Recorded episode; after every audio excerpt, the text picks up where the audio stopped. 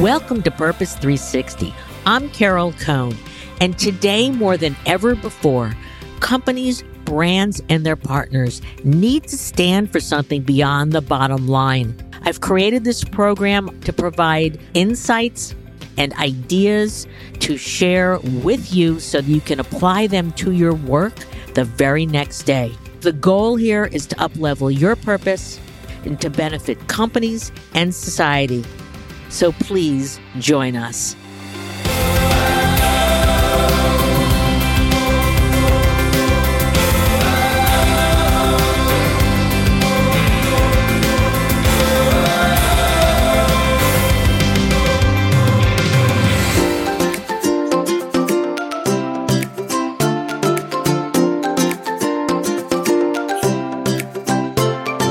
It's not very often that I invite an angel for a conversation, but we have a very special not for profit joining us called Vitamin Angels. They're an organization that aims to break the cycle of undernutrition by focusing on nutritionally vulnerable populations of young children and pregnant women. Today, we'll learn about a very sophisticated and very mission driven not for profit, Vitamin Angels. We'll talk to their founder, Howard Schiffer, and his associate director of sustainability, Chris Mortanella. And we will find out about how they have delivered hundreds of millions of vitamins to vulnerable populations in the United States and around the world. Research has shown if children receive optimal health and nutrition for the first thousand days, they often experience a trajectory of steady growth and development. Yet, unfortunately, millions of children around the world experience socioeconomic inequities that can create significant gaps in their health and nutrition during this critical window in their lives. Vitamin Angels, so appropriately named, is a global public health nutrition organization that promotes health and economic equity across the lifespan by ensuring nutritionally vulnerable, underserved young children and pregnant women have access to evidence based nutrition interventions. So let's begin our conversation with Howard and Chris.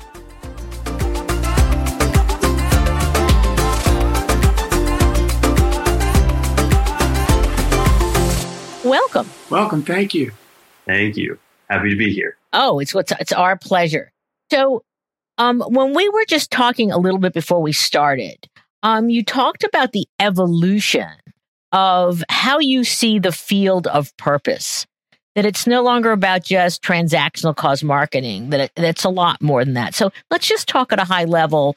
How do you see the the definition of purpose? And as well, I'd love to know a little bit more about your background. Our fundraising model has always been a cause marketing model that has now evolved with Chris's help into um, corporate social responsibility, ESG, um, hitting the sustainable development goals.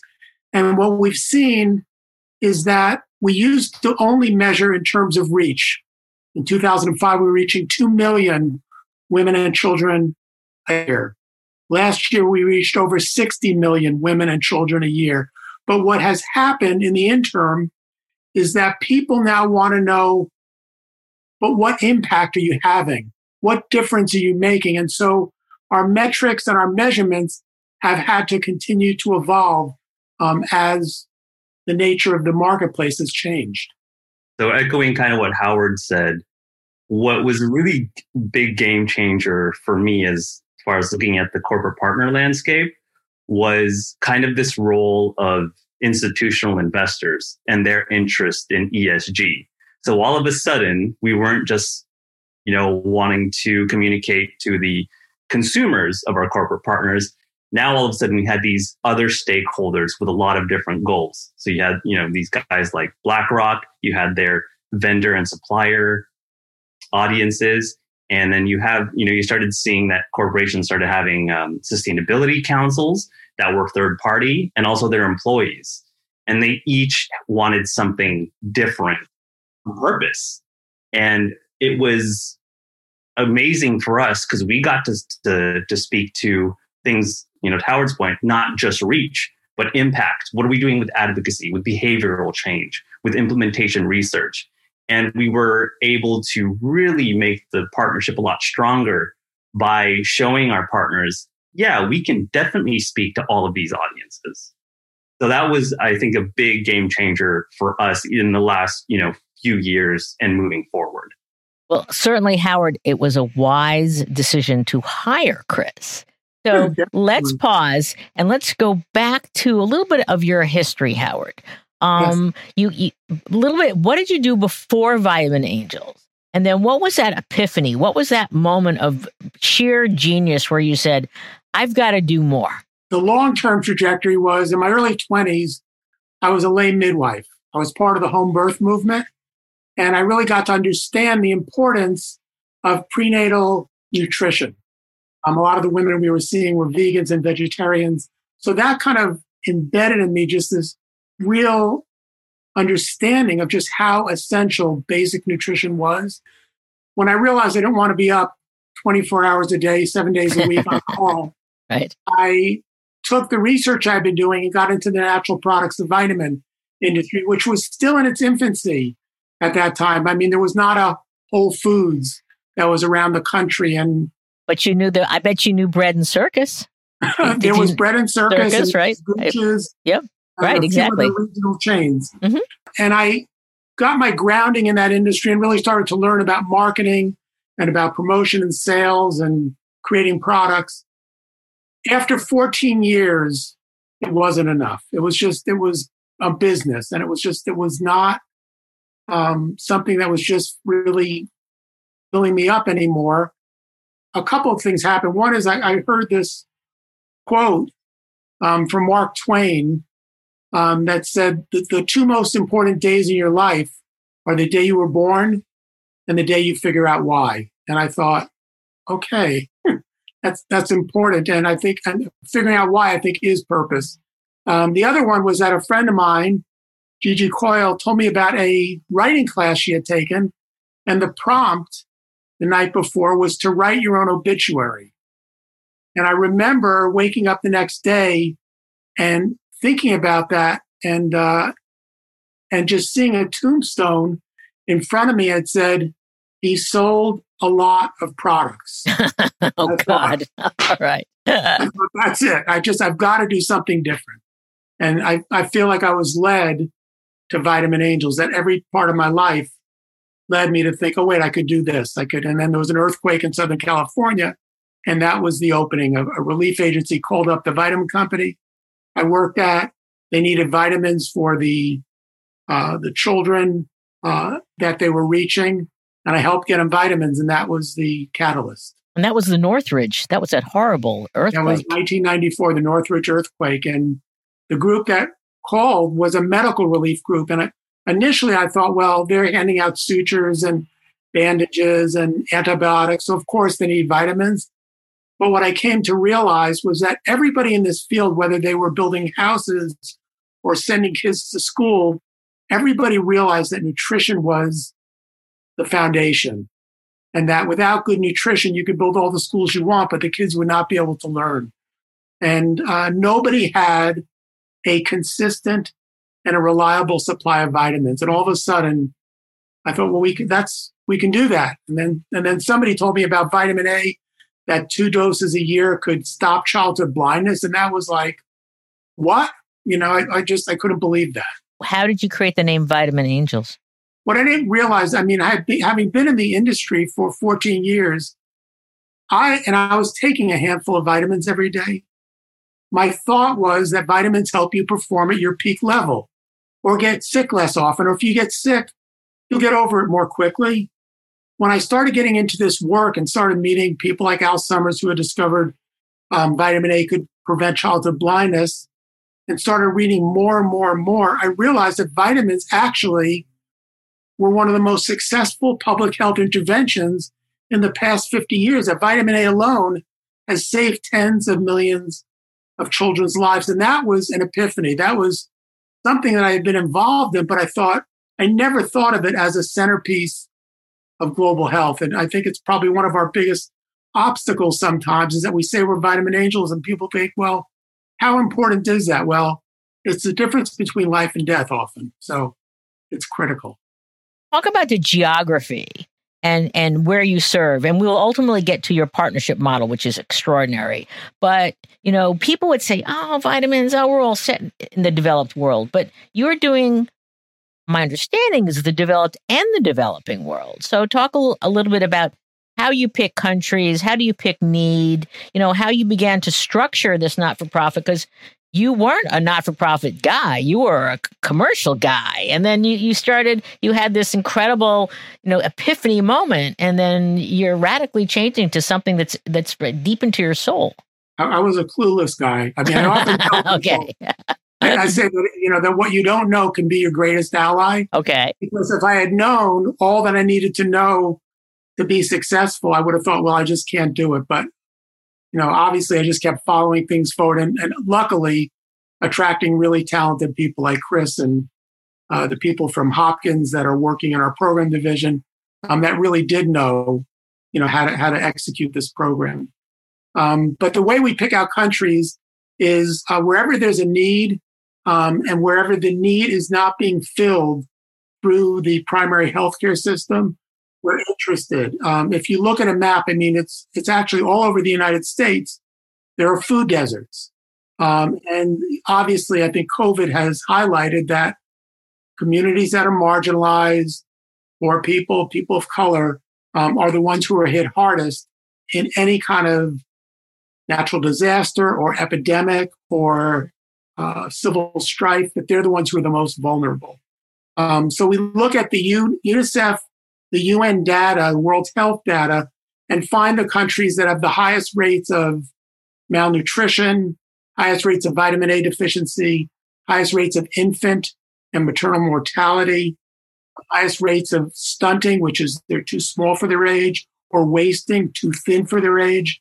All of those are indicators that there's a underlying chronic, long-term, often generational problem. And uh, it manifests um, in a very simple way is that kids and women, when they're pregnant, you know, can die. I mean, childbirth can be a life threatening event, and, and children under the age of five will die from something like an infection or diarrhea or a common cold.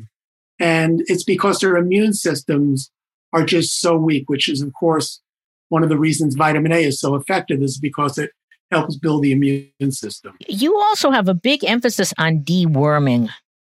So, can you explain why that is important? Deworming, what um, a lot of organizations have found out is that wherever there's poverty, chronic malnutrition, undernutrition, uh, communities that are marginalized, hygiene and sanitation are often compromised.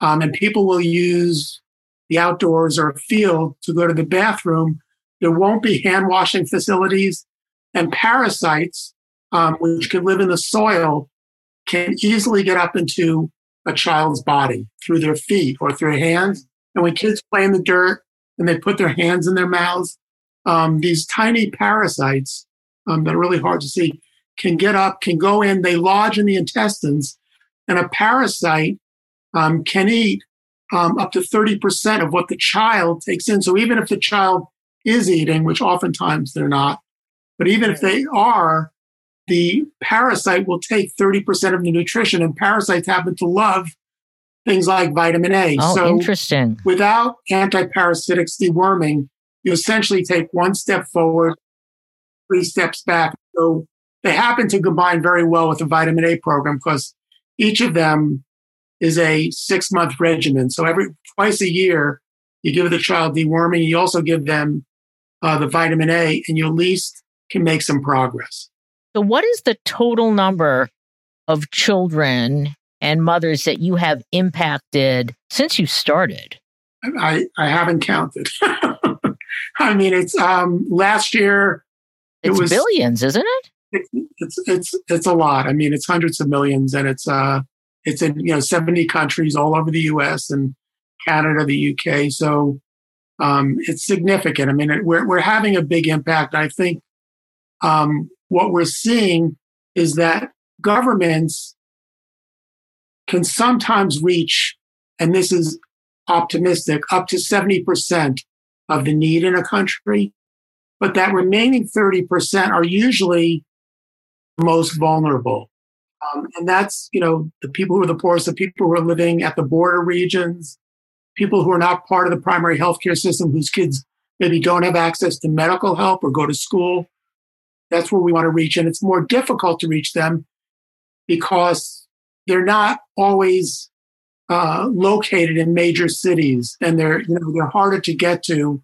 Um, and there isn't a mechanism already in place like a health fair that a government might have a couple times a year in regions.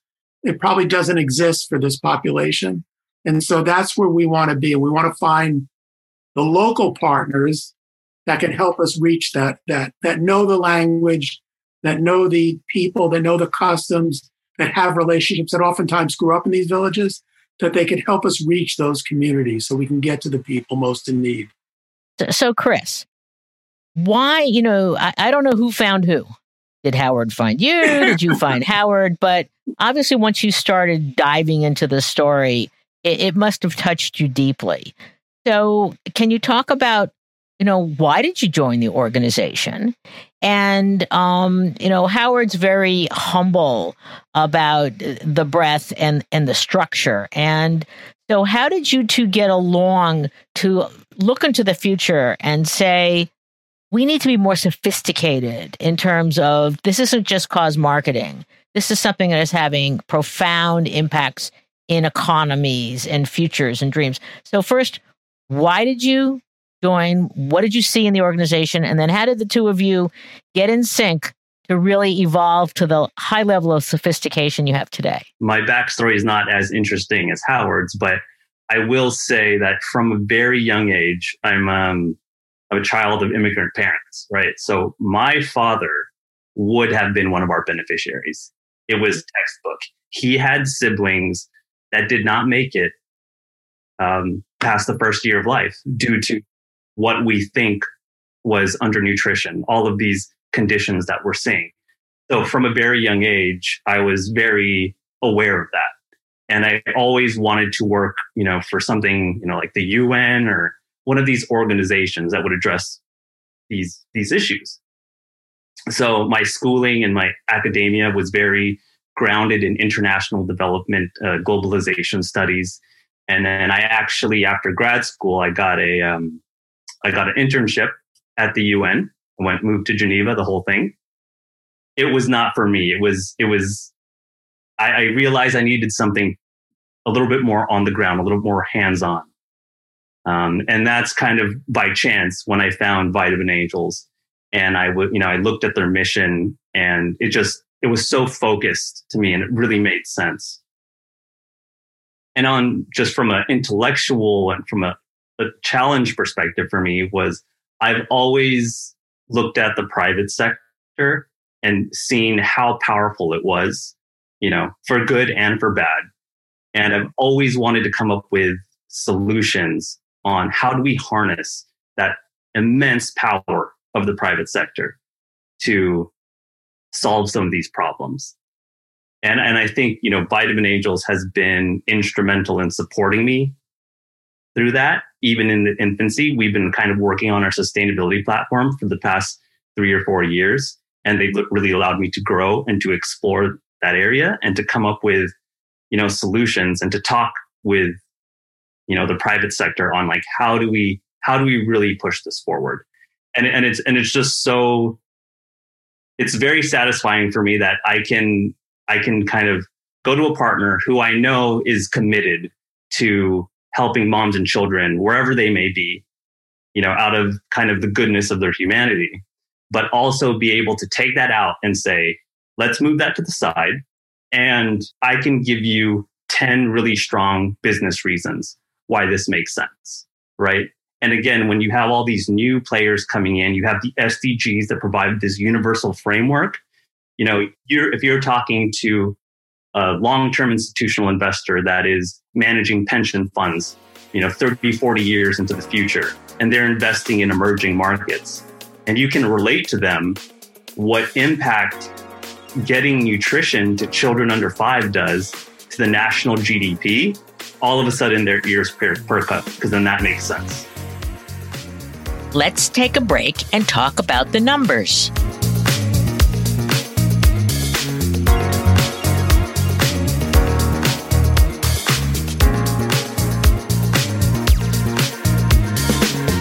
You always know that in my show, I like to give numbers, and here are some of the numbers from Vitamin Angels. In 2020, they will reach nearly 70 million nutritionally vulnerable pregnant women and children in over 70 countries around the globe. And how the organization ensures such a widespread access on a global scale is what makes the group so unique. Another number they draw on active partnerships with over 2,500 NGOs and government and entities globally. Their model is scalable and adaptable distribution that leverages the infrastructure and expertise of local stakeholders to effectively implement its nutrition interventions. Through this model, Vitamin Angels is able to provide healthcare professionals and community healthcare workers around the world with the opportunity to expand their repertoire of health services to include the vitally important vitamin A, as well as deworming medications, as well as other vitamins that provide supplementary nutrition and feeding.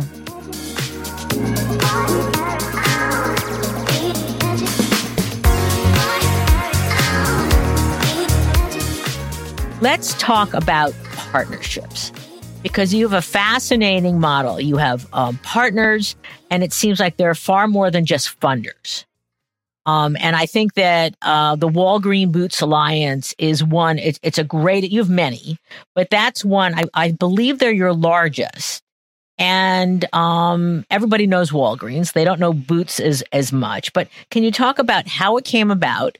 What is their role? And it's and you've had that partnership since 2013. So, how do you keep it fresh? Because probably there's changes in management so that you've got, you know, you don't just have one champion, which is not a good idea when, you know, you've got such a large partner.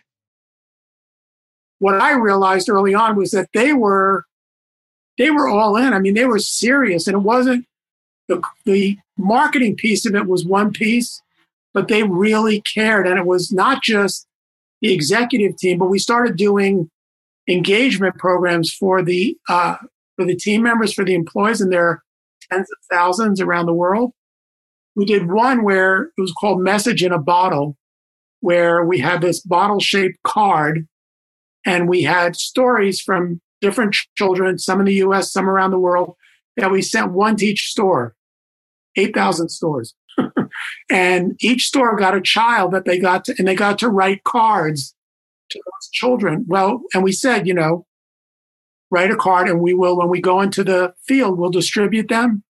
We got like 20,000 cards. I mean, it was, we had stacks in the offices and the card, it wasn't just like get well, it was like these, you know, beautiful drawings and long messages about, there was such sincerity about how much these people cared for the kids that it was just, it really, it hit me. I mean, it was uh, this, this one of our biggest donors, um, Kirk Humanitarian, that donates a lot of prenatals to us, was going on a trip when he first started working with us to Haiti. They were going on a mission trip.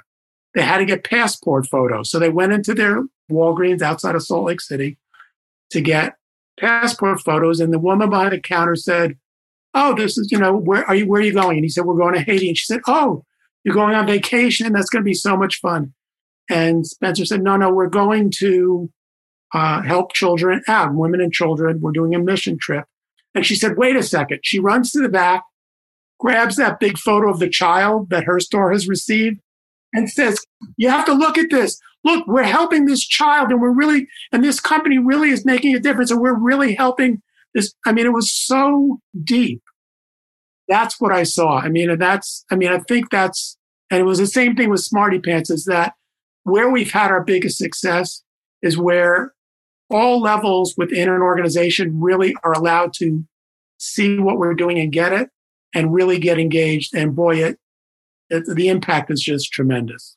So let me flip over to, to you, Chris, which is that as you are looking at basically a ecosystem of engagement and uh, specifically against objectives. Um, if I can ask, uh, the Walgreens relationship is going great. You're coming in, but you probably said, hmm, maybe I can even enhance it a little bit more. So, can you talk a little bit about that without telling too many secrets? Sure, and and and really credit to their team because you know the Walgreens, um, you know CSR CSR side, they really latched on to the SDGs right away, and that's a huge help for us because right away that signals that look they're speaking our language, and it really allows a lot more flexibility as far as our programs and you know how we are impacting women and children around the world and again it, it helps them communicate to a larger audience and it's really it, going to sound like a broken record here, but it's really being able to speak to all of their different audiences, to their vendors, to their employees that Howard talked about. You know, the investors are always asking for more data. Every year you see, look at the corporations, their sustainability reports are getting larger and larger with more with more reporting frameworks, right? But at the same time, it allows us to communicate more of what we're doing outside of just the reach because there's a lot there, right? And even this past year, I think one thing that was really great about highlighting our work and being able to get um, kind of a larger communication platform was why some of some of these areas that we're working um, experience undernutrition and you can see that you know there's lots of places like you know my background right now is of is of uh, Lake Atitlan in Guatemala. That is a population of indigenous Mayans, and they have experienced horrible discrimination. And it really goes to show that discrimination and racism have real world impacts, especially on, on nutrition. And we're able to tell that story now in, in, in much more impactful way. So I want to touch upon storytelling. Yeah. Because when we are working and creating partnerships between our corporate clients or brands and not for profits, everybody, yes, the numbers, we've touched this many, impacted, but we want that story. And so, what insights can you give? Because how many employees are at Vitamin Angels? You don't have like thousands. You have how many? No, no, no. There are, I think right now with the new hires, we're going to be at um, 48, I think, uh, domestically and then another 25 um, internationally. So, so in the high 70s. Okay, but so you have enough, but you're not overwhelming in terms of numbers. No, no, we're, so we're relatively we're small. You're small and you're mighty. So, how do you mine for those stories? That's my first question. And the second question is you have other partners. You have SmartyPants, you have Vitamin Shoppe, you have Walgreens, and others. So, you've got to give different stories to different ones. And so, this is like a cosmic conundrum for not for profits and their partners. And so, any insights that you can share about how you find them? Do you photograph them? Do you write them? I love the story about the, the picture of one child going to a store. But any insights would be greatly appreciated by our listeners. It's never one size fits all for Vitamin Angels. I think that's really been our success is that when we get into a corporate partnership, the first thing we do is not to show them you know, this is what we have. You can choose one from column A and one from column B. Is we listen and we listen a lot. We really try to hear what are your goals? What are your objectives? What are the challenges you're facing right now? What does the competition look like? You know, where do you want to be in the next year, in the next three years, the next five years? And really try to zero in on what their key you know metrics their parameters are that are going to really start to move the dial um, and then start to craft the program and i think our one of the things that's nice about being uh, a small organization is that we're nimble is that we're we don't have a lot of layers of bureaucracy. We can move really quickly. We're very responsive. Um, and so we can get things done. And we have a small enough group that we can work effectively between the development folks that are interfacing with the corporate partner, the programs team that are doing the work, and then the marketing group that are collecting the content, and that every every partner is going to need not only different stories but different mediums to get stories out. And so, is it going to be signage? Is it going to be a employee engagement program? Um, is it going to be videos from the field? Is it going to be bringing some of their key people into the field or doing virtual trips to the field for their entire team? Every partnership um, looks really different. And I think the effectiveness of the, the stories are moving because they're real and they're alive. Everybody at Vitamin Angels, whether you're in corporate services, IT, marketing, programs develop, wherever you are, everybody goes out into the field, every single person. And that, I don't know of any other organization that does that. But what happens is that the work is really alive. I mean, that when people talk, they re- they've met the women and children they know, and they they have their own story, like Chris told about his story, to share that they understand how critical this is. Um, Marina, who did um, a lot of storytelling with our domestic program um, in the last year, she went to these uh, different pregnancy resource centers um, and she was talking to the women who ran those. And she, at the end of it, she was just in tears. And she told a woman that her parents were, were people that got this type of program. I mean, that's how she's able to be healthy today. And so it's it's very much alive. And I think our success has been uh, being able to transfer that emotionality to our partners and very that they know it's authentic and they know it's real. And Chris, I'm sure will want to add others details to that. Kind of building on what Howard said and going back to audiences, I also think, you know, because we work in so many different places, we work in 70, you know, countries, over 70 countries around the world, and we're also doing things outside of just giving our interventions, is some partners want to know what we're doing on the policy change and advocacy side.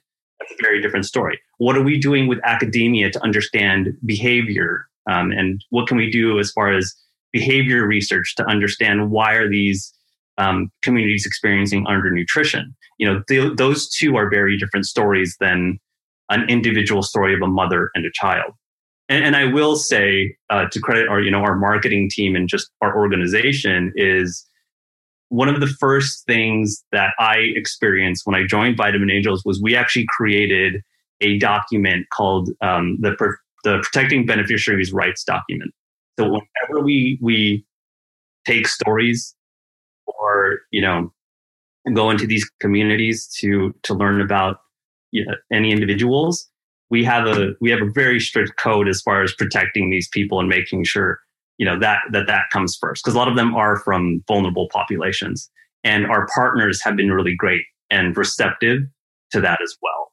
So I, I just wanted to mention that as far as you know that you know these are real people and there's real you know consequences to telling their stories. And most of them are are are very happy to to share to, share with us you know and, and um, howard has a great line where he says your guys' stories help make sure that we can not just keep uh, providing help to you but to other women and children like you around the world.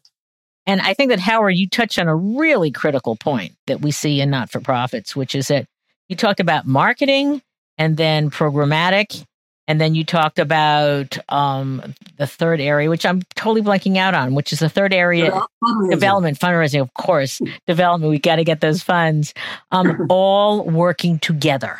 Yes. And when we see a well functioning public private partnerships working together, getting great impacts, it's because they've worked together versus being in silos.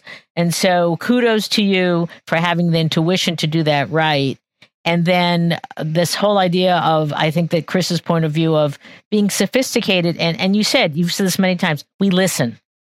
We find out what are their goals, you know, who do they want to impact? Um, how do they want to move forward? And listening is so critical. So that you, so we always talk about goals, your goals, our goals, and shared goals. And so you're doing things extraordinarily well. And so congratulations. Let's talk about your service model, which is that you have, I believe, over, is it 2,000? 2,500 yeah. partners now.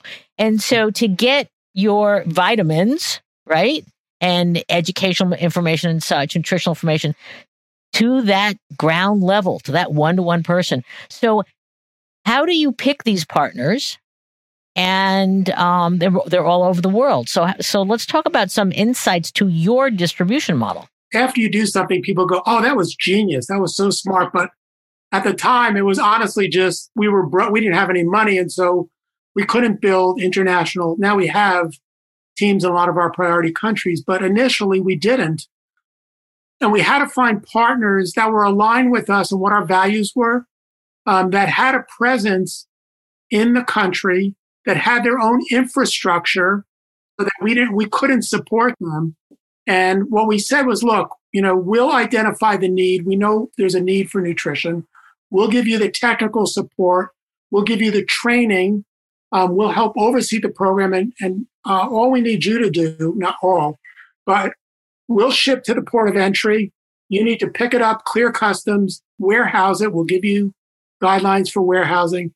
And then you need to be in the villages doing the distributions. And what that did uh, was that there's two key things when you're doing this work that you're always up against. One is, is the program scalable? And is it sustainable? And, and that model happened to be a very scalable program because it was easy just and word spread. Initially, we were looking for partners and, you know, and getting our word out on the internet.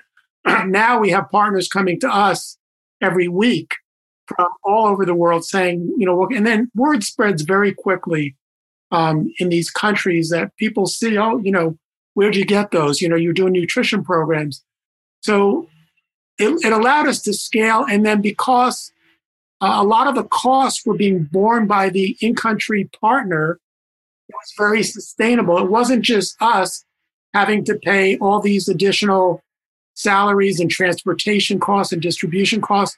We had a partner that was bearing a lot of that weight. So that was those were the two factors. And I think, um, fortunately, as I mentioned earlier on, everybody that's in this work, whether you're building schools or digging wells or uh, or helping to build homes for people, everybody realizes, or even you know doing medical uh, work, everybody realizes that nutrition is key. That you've got to that even if you're giving out antiretroviral drugs, if you do not have a nutrition program, they're not going to be as effective.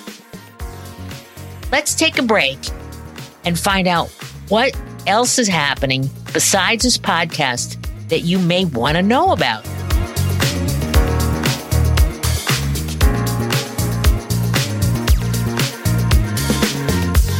Goldman Sachs has launched a new initiative called 1 Million Black Women. This builds on the company's decades long commitments to their 10,000 women's initiatives overseas, their 10,000 small businesses in the United States, and now this significant initiative that will commit $10 billion in direct investment capital and $100 million in philanthropic support to address the dual disproportionate gender and racial biases that black women have faced for generations, which have only been exacerbated by the pandemic. One million black women will comprise investments focused on key moments in black women's lives, from early childhood through retirement. These investment areas include healthcare, education, housing, and small businesses, all aimed at narrowing the opportunity gaps and positively impacting the lives of at least 1 million Black women. For further information, please go to goldmansachs.com slash our commitments. Now let's return to our conversation with Howard and Chris about Vitamin Angels.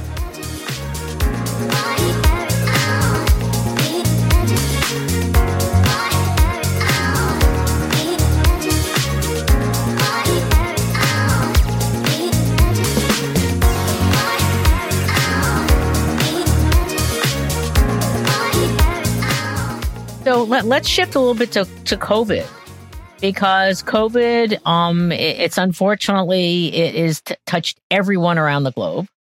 Um, it certainly has um, impacted. Um, you can't have face to face volunteering, virtual volunteering, and such. It's probably impacted your distribution system.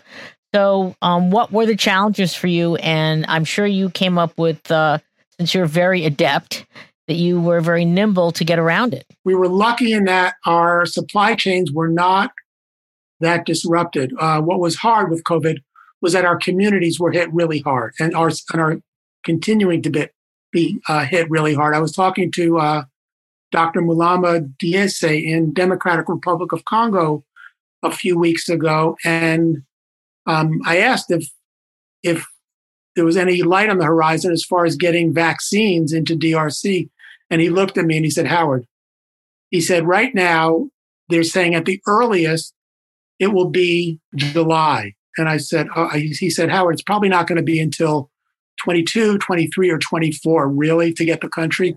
He said in July, he said the number of vaccines that are ordered right now for a country of 90 million people is 50,000. So we know this is going to be a continuing problem. We know that our communities are impacted. We've had to obviously pivot as far as working around lockdowns, seeing who could distribute, who could not distribute, um, getting information out on best practices, on how to make sure that our people were being protected and that we were protecting the beneficiaries. So there was a lot of e-learning, um, a lot of training that went on to make sure that when we can and when we could do distributions, they were done effectively and that we're not adding to the problem. In fact, we're, we're helping the problem right now. And, and, Chris, did you did any of your areas um, evolve because of COVID? Uh, I think Howard pretty much covered most of it, but but I will say one thing I've heard anecdotally as far as the impact was that a lot of the women, and this is this is from a, a pregnancy clinic in the U.S., was one of the field partners related that you know at a lot of these pregnancy centers, these women don't have a lot of support, and going to the pregnancy center physically was kind of one of the biggest kind of emotional areas of support for them. So that that has been an impact. And and luckily, I think because of our partnership models, all of our partners have really stepped up and nobody, and correct me if I'm wrong, Howard, nobody has said, look, you know, this is this is a tough time. We're gonna, we're gonna, you know, we can't provide the support that you need. I think everyone has either maintained or has increased. Yeah, no, the, the support has been amazing, and support has been amazing. Yeah, and the need has actually increased in multiple ways because not only were food chains disrupted, which of course has a big impact, but people's um, economic well-being. I mean, jobs were lost, salaries were cut, and so people were having to make less nutritious food buying decisions. Um, and then countries that had health programs like like vaccines for measles, as an example, were either disrupted or canceled. Anytime there's a cancellation in, va- in measles vaccines um, and the coverage goes below 90%, one of the recommendations is to increase coverage of vitamin A. Again, because vitamin A helps build immunity. So all of a sudden, in addition to our partners saying we need more product, we were getting state governments saying we need help. And again, you know, we have an advantage because most of our funding, because it comes from the private sector, it's not restricted. Most other charities, many, will have like 90% or 91% of their funding be restricted, meaning that where that funding goes, how it's used is very clearly defined. Vitamin Angels has this very unique advantage in that our program division can say, look, there's a major outbreak here. We've got to get more vitamin A. We could just make the decision again without a lot of bureaucracy to get that product where it's needed very, very quickly. And so with COVID, fortunately, we were able to do that and really start to have an impact in those areas um, that were really getting hit. And then we were able to put more resources into our own country to say, look, we need to increase the reach for communities that have been marginalized. And so we're able to identify people in some major areas to help us get out into the communities to say who can help us reach these people. Um, what what do consumers think of Vitamin Angels? From everything I've heard, um, they they love it. I mean, it's it's less Vitamin Angels, and I think it's almost more because our main audience is reaching them through our corporate partners. It's it's uh, great for consumers to see that our partners are putting their money where their mouth is and really putting purpose first.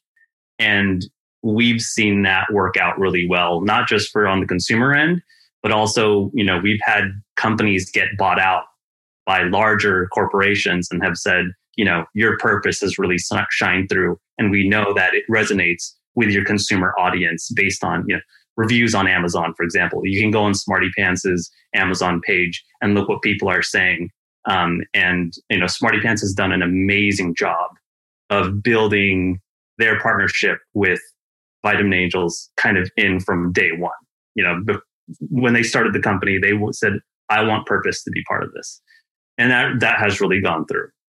And they said, I mean, they said for every time you buy SmartyPants vitamins, you're going to help a child or you're going to help a woman. Well, for a pregnant woman, if she knows that her getting her vitamins is also going to be helping a woman or a child in the US or around the world, that resonates. I mean, that has an impact on people. We've seen it time and time again when people, you know, move around to different corporations and inevitably they'll take Vitamin Angels program to their new business and say, we got to be doing this. We've got to be, we've got to be, you know, reaching our people with something more than just a product. We have to be telling more of a story about who we are and what we care about. And, you know, besides the connection with humanity, which is, of course, important, Vitamin Angels is a proof positive that vitamins work. I mean, that vitamins are essential and that they're critical. And I think a lot of times in our own country, people think of vitamins as a nice to have or, okay, maybe it'll help. But getting to say that vitamins save lives, that, that if you give a woman a multiple prenatal, a woman who's anemic, at six months, it could lower mortality rate by up to 29%. That gets people's attention. Like, wow. I mean, and that's all it takes? Yeah, that's all it takes. And it sounds like, uh, Chris, as you said that, and Howard, that you said that you went from reach to impact. And so saving those lives, that's one um, indicator. What are some of the other impact um, numbers, either, you know, or qualitative um, measures that you can share, that you share with your partners? Well, with, with vitamin A, I mean, the, the research has been done by Al Sommer and um, Hopkins is that vitamin A, um, again, two doses a year, um, can lower mortality rates for children under five by 24%. And, and again, our cost on that for the vitamin A, the deworming that you mentioned, uh, the uh, distribution, the transportation, the whole thing, it is A to Z, 25 cents. So that's a big That's a big, yeah, that's a, that's a low cost. But yeah, the multiple prenatal, mm-hmm. our cost is about $5 to reach a woman. Now think about how much food you'd have to provide a woman, um, you know, for a pregnancy, but getting that bottle of multiple prenatals, which you could put in a fanny pack and take anywhere in the world, is that that product. Again for ne- women who are anemic, 29% reduction um, in infant mortality at six months, 12% reduction um, in uh, uh, small for gestational age babies, or uh, 10% reduction in um, uh, low birth weight babies. Those are indicators of how healthy a baby is going to be, and even if a baby is going to survive, and a 9% decrease in stillborn births. And again, when you look at these numbers, and you know, Chris mentioned about the economic impact that's been studied. I mean, people will say it's a 17 times return, you know, for vitamins. And it's, I mean, all the, there's probably been more research done on some of these nutrition interventions than almost any other intervention. I mean, there's tremendous body of work shows that get these vitamins to the right person. I mean, in uh, the 2004, 8 and 12, the Copenhagen Consensus was convened by the World Bank. Their job, these are economists. So their job is tell governments where they should put their money so they can have the greatest impact, right? If you're facing AIDS, malaria, TB, where do you start? Every time they came up with a list of 30 recommendations, number one on the list every time, vitamins. That's great. That's great. Well, this has been an amazing conversation, and we're unfortunately getting to the bottom of the show, but I always like to give you the last word. But I want to ask a question for, for our listeners. So, Howard, you're going to get two, and Chris, you get two. What are two of the most important takeaways for a listener? Now, a listener can be a corporate or the listener can be a not for profit. So, I'll let you decide what you want to those pearls of wisdom? You've given a lot, obviously, during this conversation. But what are two of the most important, Howard, and then two of the most important, Chris? And then I'm going to let you have your last word. Uh, mine, I would say, you know, life is short.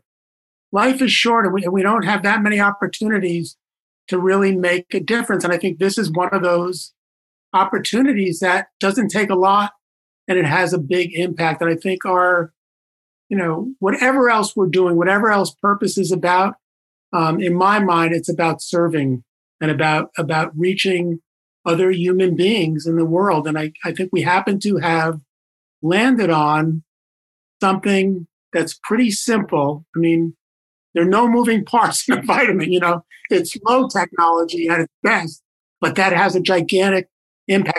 Everything, I mean, that's what I see is I go into these villages, these women, and I'll ask them to testify and they'll get up and they'll say, you would look at me, you know, before my last pregnancy, I couldn't get up off the bed. I was sleeping all, I was tired. I couldn't even help my family. Now I'm strong. I mean, it, it makes such a gigantic, and it's like that difference is hope. That difference is hope. I, I love it. Okay, Chris. So I'll, I'll do one for the private sector and I'll do one for the non profit. so on the corporate side, I will say spend the time to really understand your nonprofit partners. Understand not just what they do, but how they're doing it. Uh, the partnerships that have worked out the best for us are uh, some of the partners that have that really get our work. And um, I'm seeing this more and more as I'm seeing a lot of corporations hire people that have come out of nonprofits or from you know the government side that can help articulate you know what we're doing in sustainability the piece for the nonprofit side would kind of be what I touched on earlier is really define those business goals, right? So I think the humanity piece is wonderful. We work with a lot of great people, but if you have a very strong business strategy, you can the partnership can weather much more. You know, if the entire C-suite gets replaced or leaves or anything, as long as you can keep putting forth that proven strategy, then I think you're solid. So, Howard, earlier in the beginning, you, you talked about, I asked about the eureka for this idea. And you said, you know, I was supposed to write my obituary and it, it was going to say, like, he sold a lot of products. Now, we don't want you to die, you know, from for oh, 10, 20, 30, 40, 50 years. And with all the vitamins you have in you, you'll probably last forever. So that's a good thing. But what do you wish that they would say in your obituary now? he tried. I mean, I think I would say that, you know, that um that whatever I've put out, I have gotten back tenfold.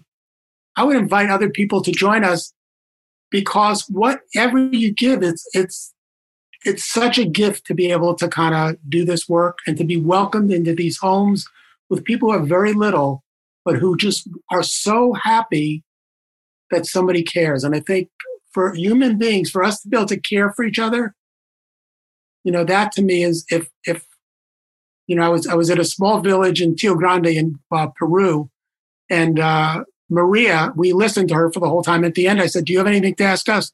And she said, "Yes." You know, how long did it take you to get here? And I thought about it. I thought, well, it was uh, ten hours on the plane, and then two hours on the truck, and then a half hour walking up to the village. And I said, "Wow, about twelve hours." And and she stopped and she said, "Wow, you must really love us." And uh, that to me is like, that's okay. i am going good for another 10 years. It's like, I just, you know, yeah, the, the, these people are so worth it. And it's such a gift to be able to be in community with them. And Chris, any last words? For the you know to answer the same question, I won't be as humble as Howard, but it, it said you know he saved a lot of babies while he was alive. That that would be great. okay, that that's super. So I I want to thank both of you. This was just a a wonderful conversation. Um, Howard Schiffer and Chris Hortonella. Um, Vitamin Angels. Uh, there's a lot to learn here for the bigger not for profits, for smaller uh, for those of you who want to sell more or do more than just sell stuff, which I love that, and that you're having a great impact. And I also just want to remind our listeners this is not just in the developing world, this is also here in our United States of America and in Canada and in the UK and, and such. So that um, the fact that the that you've also taken a very strong business approach and I think again, hey Chris, next time you get your review, ask him for a raise because you're doing a great job. Um, I, I think that it's, it's a wonderful organization. I've learned a lot more about it, and you are answering. I always end with the question, um, you know, what is your purpose? But I have now evolved that. We're going to our third season, and so I will ask our listeners this question what is the power of your purpose? Thank you, Howard. Thank you, Chris, and keep up the wonderful, wonderful work. Thank you, Carol. Thank you, Carol. Thank you.